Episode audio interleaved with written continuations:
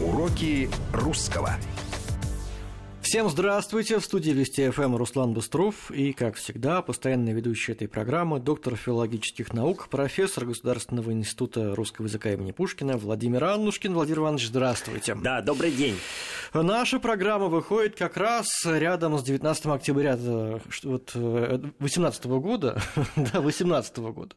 Э, тысяч, 1811 Нет, года. Я, я говорю, что наша программа выходит в 18 году, а, да, да, 19 да, да, октября.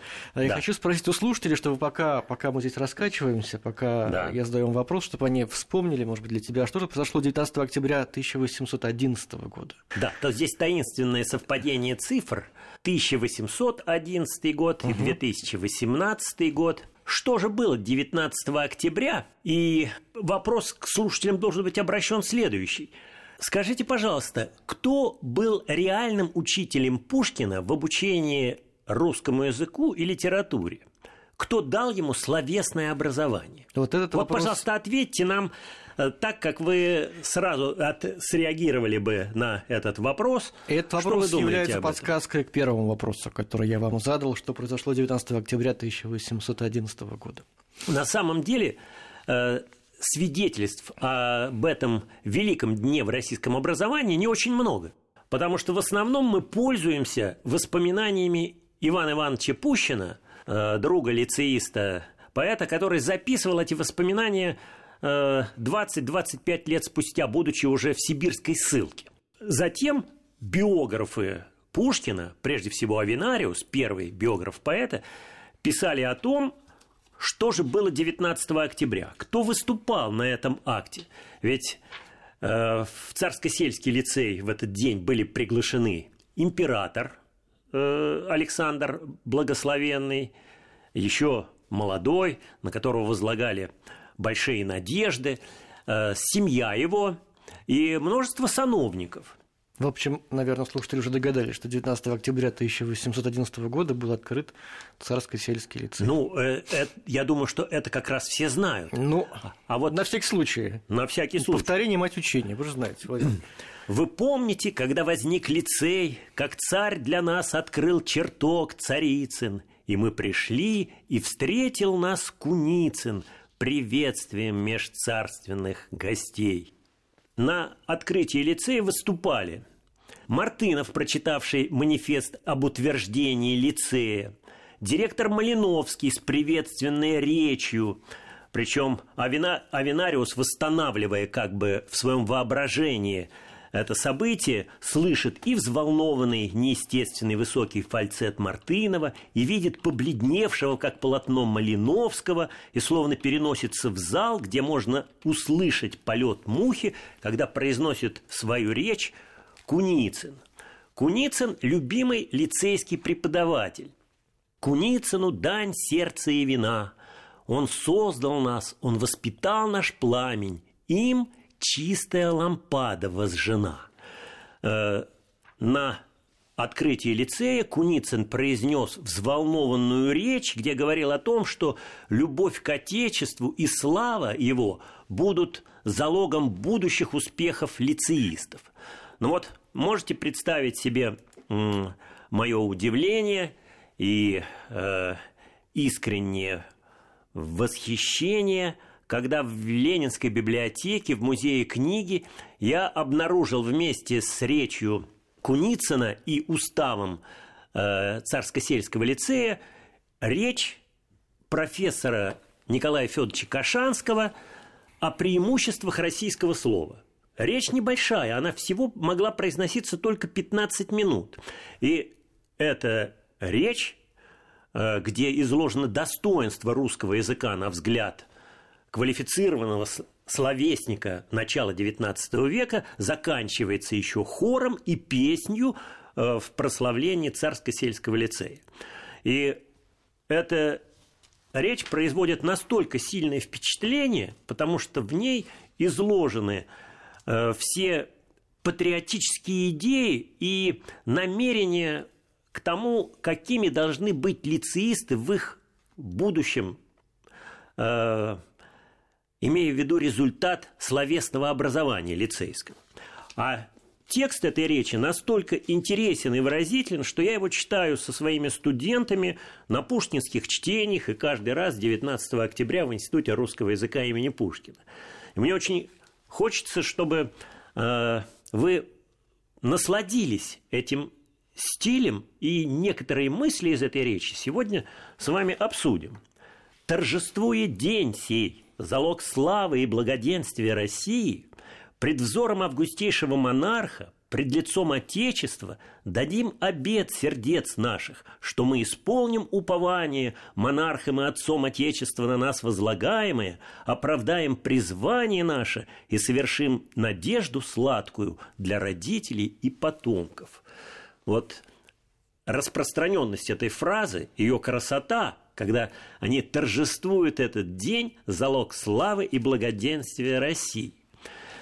И к Николаю Федоровичу Кашанскому и другим учителям, которые воспитывали литературный вкус, учили русскому языку э, лицеистов, было разное отношение.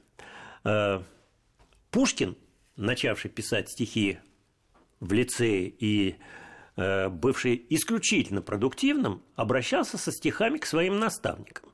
По-видимому, существует два типа учителей, потому что учат и лаской, и таской, и кнутом, и пряником. И вот Николай Федорович Кашанский, по-видимому, был учителем строгим. Э, и Пушкин не очень-то его долюбливал.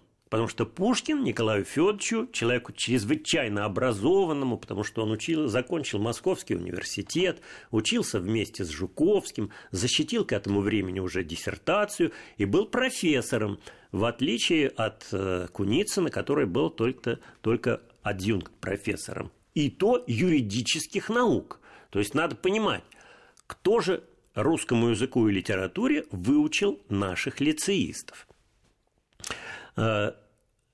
Э, «Помилуй трезвый Аристарх моих бахических посланий». Аристарх – это символ такого учителя латинского языка, педанта. Э, бахические послания, наверное, вы догадываетесь по произношению, что э, Бахус – это бог вина, и 14-летний отрок – пишет э, к своему учителю, что у него э, послание к Бахусу, значит, он как-то и при, прилежит э, к этому увлечению. Не осуждай моих писаний и чувства в ветреных стихах. Не нужны мне твои уроки, я знаю сам свои пороки. Вот такое вот самолюбивое, горделивое утверждение самостоятельности. Разве мы с этим не сталкиваемся и в наших старшеклассниках. Ну, только это не стихами сейчас выражается в основном. Ну, Со стороны старшеклассников, а по-другому. Да, может, сожалению. Быть, да. может быть и по-другому. Но надо сказать, что и Пушкин-то не был таким уж прилежным учеником, отличником.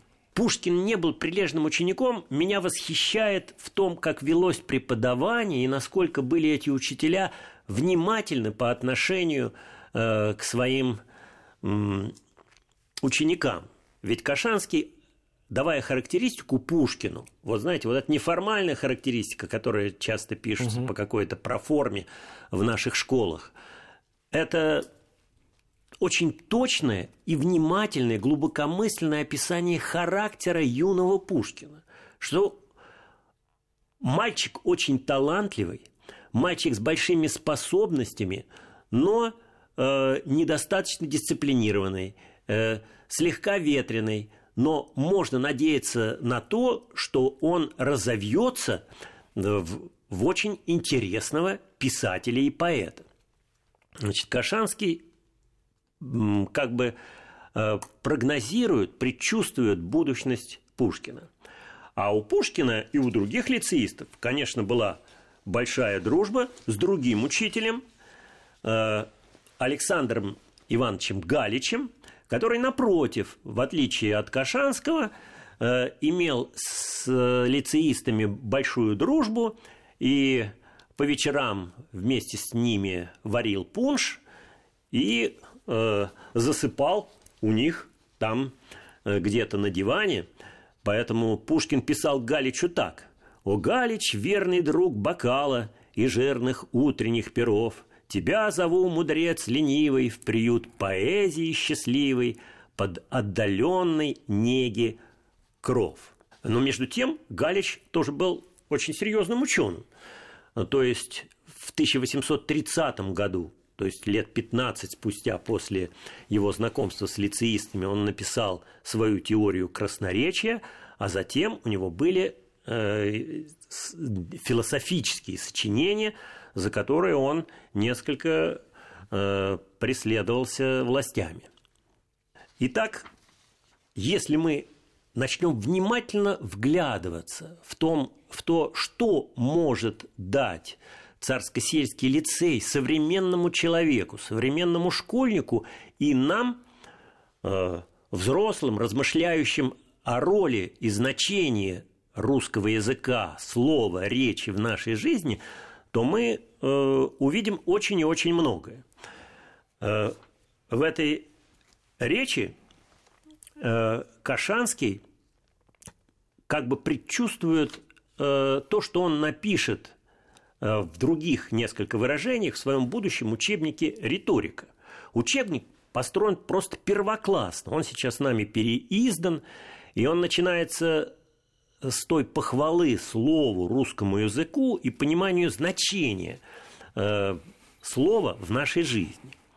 Он начинается следующими словами, я их на память процитирую – Ничто не отличает человека от других одушевленных созданий, так как сила ума и дар слова. Развитие двух этих способностей ведет человека к совершенству, к великой небом ему указанной цели.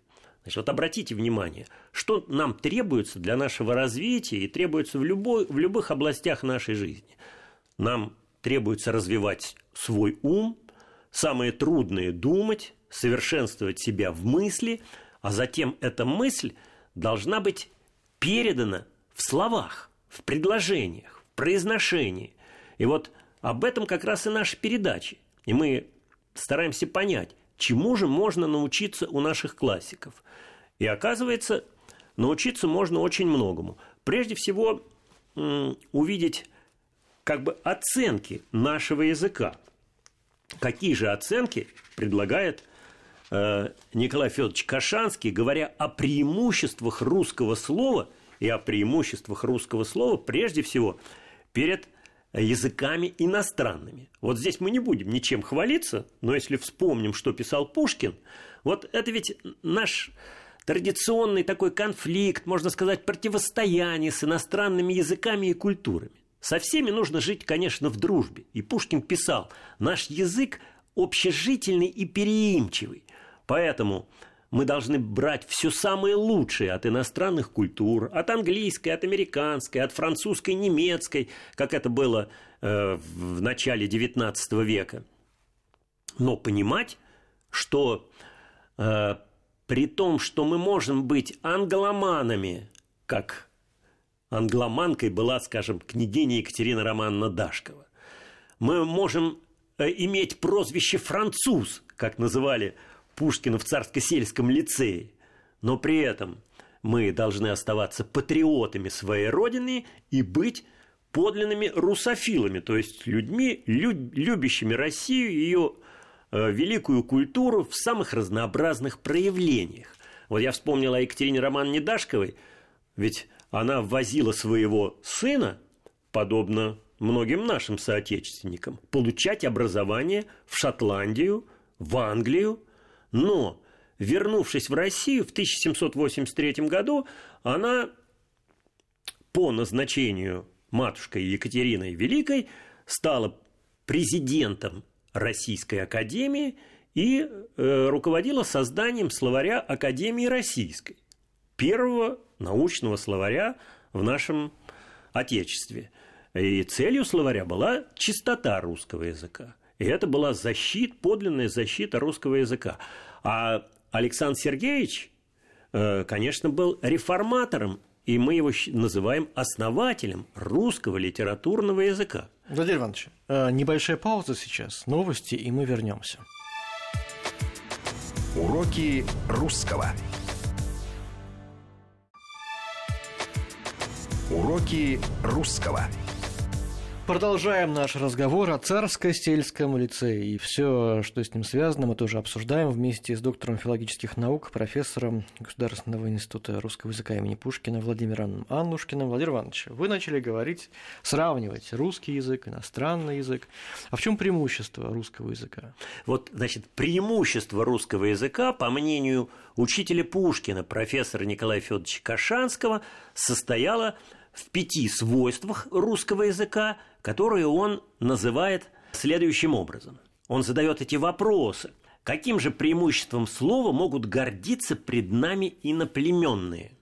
Обилием ли, богатством слов и выражений? Но российское слово может обилием своим составить два языка, как величественная река, текущая из славены, то есть из славянского языка, и, собственно, русские слова. Вот наш язык назывался в это время славяно-российским.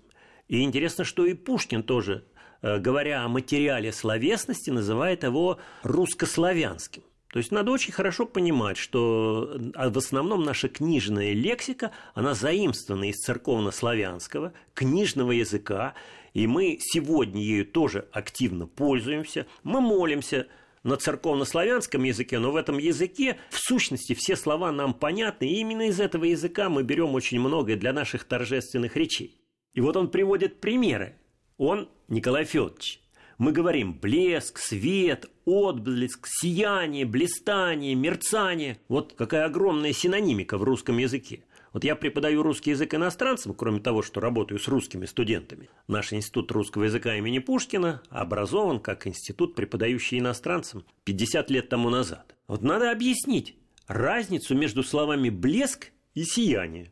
Это чрезвычайно а сложно. это возможно объяснить иностранцу такое? Возможно. Думаю, что возможно. Но вот интересно, что даже сейчас, вот мы здесь сидим с вами в студии, нам нужно сосредоточиться и подумать, где, в каких выражениях употребляется слово «блеск» и употребляется слово «сияние». Блеск, значит так, блестит река, да, это вот как бы наше, мы сами чувствуем, что мы видим этот блеск. А сияние – это то, что исходит от объекта. А блестит – то, что мы сами видим своими очами. А слова, конечно, похожи. Отблеск. Отблеск. Здесь вот все более просто – потому что понятно, что здесь главная приставка нам подсказывает, что блеск идет от какого-то предмета. И Виссарион Григорьевич Белинский с восторгом пишет о том, что в русском языке до десяти и более приставок, отражающих многообразие оттенков того или другого корня. Но вот тут не корня, а именно слов, потому что в русском языке 20 приставок – и вот все эти 20 приставок иностранец должен выучить в русском языке. Это для него настолько сложно подчас, а нам, преподавателям, очень интересно все это объяснять. Второе свойство русского языка – свобода в расположении слов. Свобода или в расположении слов, спрашивал Николай Федорович. И вот неизвестно, читал он эту лекцию 19 октября или не читал. До сих пор – мы, пушкинисты, сомневаемся в этом, потому что в воспоминаниях Пущина об этом ничего не сказано, а книга-то издана. Но в советское время, я смею предположить, этот материал как-то в музее книги был задвинут, и книжка разделена. Вот сейчас мы этот текст опубликовали. Действительно, язык XVIII века интересен тем, что, например, прилагательные следуют после существительных – тем, что предложение строится достаточно пространно, торжествует день сей. Вот чувствуете, не сей день, не этот день, а день сей. Заслуга Карамзина и Пушкина состоит в том, что они установили более точный порядок слов в русском языке. Но и сегодня мы тоже пользуемся очень часто перестановкой слов для того, чтобы сделать какие-то акценты. И надо, дорогие друзья, всем этим богатством, конечно, пользоваться. Третье свойство. Благородством ли, важностью, быстротою российское слово вмещает и благородство греков, и важность римлян. Вот что такое важность? Вот какое интересное слово. Я вот как-то у одного педагога прочитал, что учитель должен быть важным, понимать свою значимость, без надувательства, достоинство. как Цезарь, можем сказать быстро и величественно в трех словах. Пришел, увидел, победил. И э, Николай Федорович цитирует стихи Державина и стихи, посвященные победе Суворова при Рымнике в русско-турецкой войне. Вот помнят ли наши соотечественники, проверьте, пожалуйста, себя, дорогие слушатели, помните ли вы, что граф Суворов имел звание граф Рымникский? Что это такое Рымник? Оказывается, это победа, которую Суворов э, одержал при таком турецком местечке Рымник. Поразительно, я раскрыл письма Суворову к дочери, как он просто пишет. Турецкое войско потеряло до 30 тысяч воинов, а мы много меньше. Что-то много меньше называет там какую-то цифру.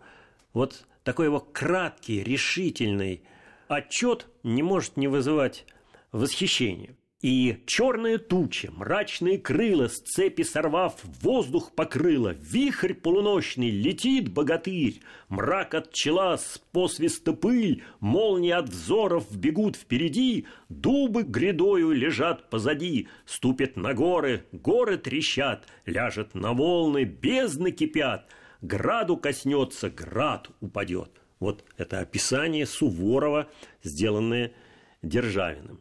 А вот четвертое свойство, но на это нельзя не обратить внимание.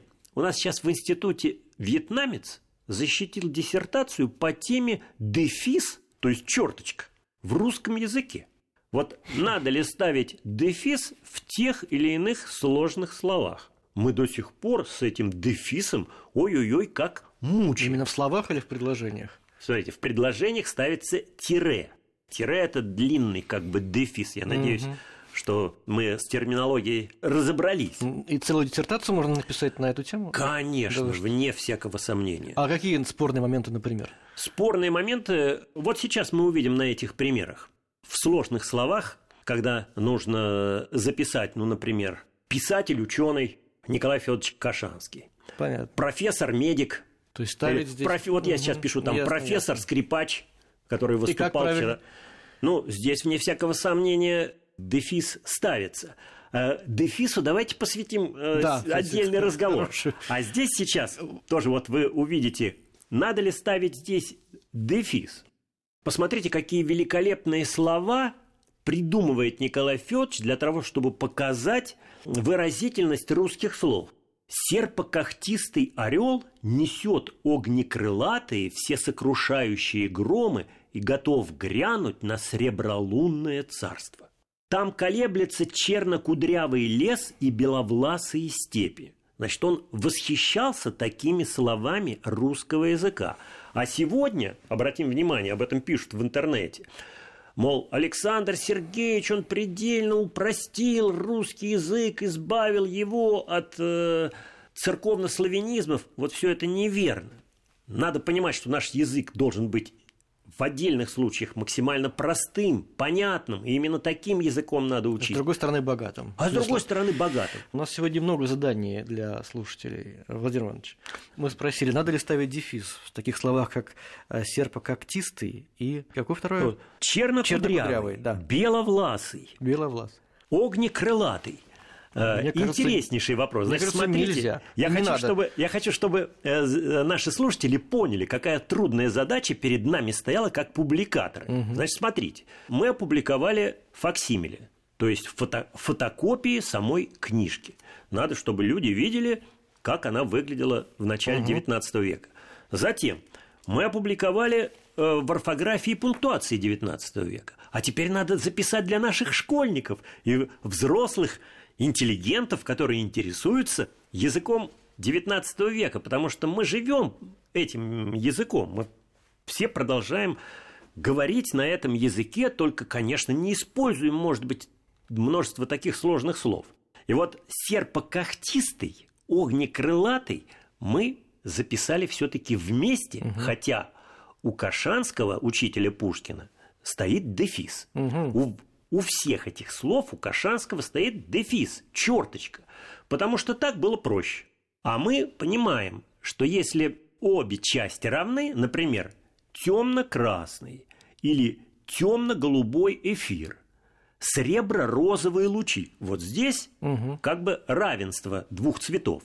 А вот если слово серпокохтистый, когти здесь главное, ну, а, а как бы... форма этих когтей да. как серп. Угу. Лес кудрявый, а какой он кудрявый? Черно-кудрявый. Степи какие? Они похожи на волосы, на волосы, и эти волосы белые. Значит, беловласые напишем вместе. То есть, когда идет характеристика угу, второго, угу. второго прилагательного. И последнее свойство, которое называет Николай Федорович, это гармония и подражание природе. То есть русский язык, российский язык он называет, есть самая музыка. Приводят очень много стихов с аллитерацией, то есть повторением звуков. И вот здесь такая красота. Грохочет эхо по горам, как гром, гремящий по громам. И, конечно, есть восторг относительно того, какой была наша страна в начале XIX века.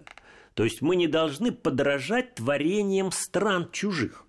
То есть он ратует за самостоятельность, за наше творчество. И я вообще хочу всех к этому призвать, чтобы мы понимали, насколько богат наш язык, мы обязаны знать и свою культуру, мы обязаны знать иностранную культуру и обязаны творить, все творит в этом языке.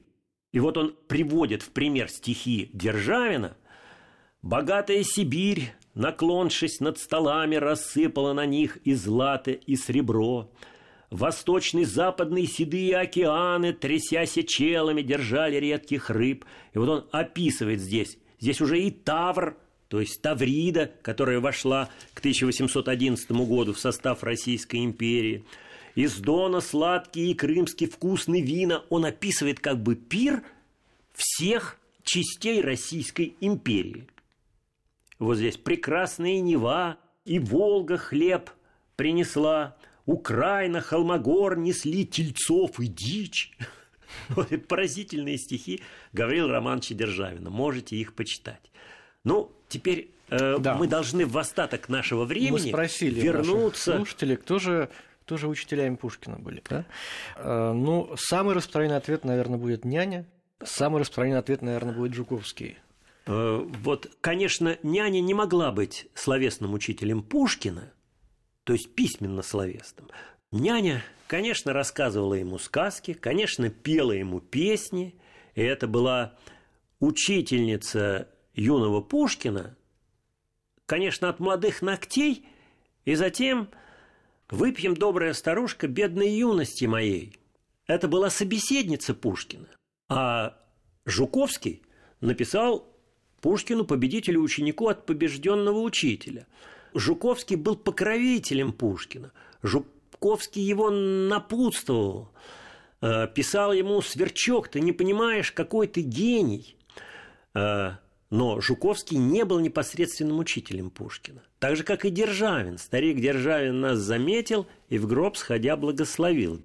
Державин приехал в Царско-сельский лицей в 1816 году. С восторгом выслушал чтение воспоминаний в царском селе юного Пушкина. Старик Державин нас заметил и в гроб сходя благословил – вот мне очень хочется, чтобы мы понимали, что настоящими учителями Пушкина были его лицейские наставники. Николай Федорович Кашанский и э, Александр Иванович Галич.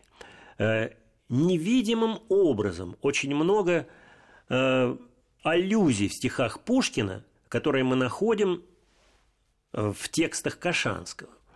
Они просто как бы повторяют друг друга. Но, конечно, юный Пушкин в этом не признавался и не знал еще, что, что же он напишет в будущем. А вот когда мы читаем хор и песнь на открытии лицея, которые были сочинены Кашанским к 19 октября 1811 года, мы видим благословение учителя на то, каким же должен быть ученик э, начала XIX века. Это очень интересно почитать, потому что мы видим качество человека, которое должно иметь в школе. Вот песня на открытии лицея в царском селе. Вот воспитание со взглядом прозорливым Ведет неопытность всей новый храм рукой.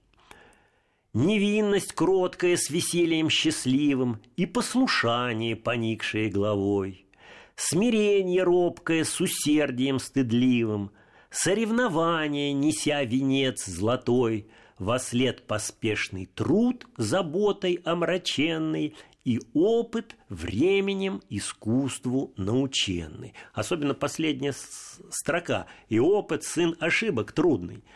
Э, обращаю ваше внимание, дорогие мои современники, что здесь так трогательно описывается, как бы одушевляется сам образ воспитания. Воспитание ведет учеников, лицеистов в школу, ведет неопытность взяв за руку. А они еще невинны, и от них требуется послушание, поникшее головой. Известно, какие это были самостоятельные мальчики. Вот мне кажется, что их самостоятельность происходит от того, что у них были строгие, хорошие учителя, которые учили их порядку. Потому что дисциплинированность и порядок, вне всякого сомнения, этих творческих людей в высшей степени характеризуют. Смирение робкое с усердием стыдливым. Значит, требуется и смирение, и усердие, и в то же время соревнование, которое несет венец золотой. Вот во всяком обучении очень важен элемент соревновательности. Вот не зависти друг другу, а именно соревновательности и восторга относительно того, что мой товарищ э, может что-то сделать.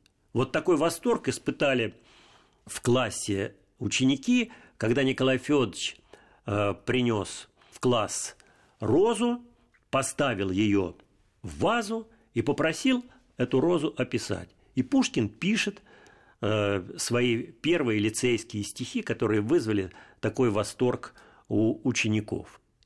«Вослед поспешный труд, заботой омраченный». Очень важно понять для нас, имеющих опыт преподавания, опыт научения, каким же был вот этот опыт царско-сельского лицея. И мы его обнаруживаем в том, как учили грамматике, риторике, словесности, этому новому слову, которое родилось в конце XVIII века в трудах княгини Екатерины Романовны Дашковой в словаре Академии Российской, и у Карамзина.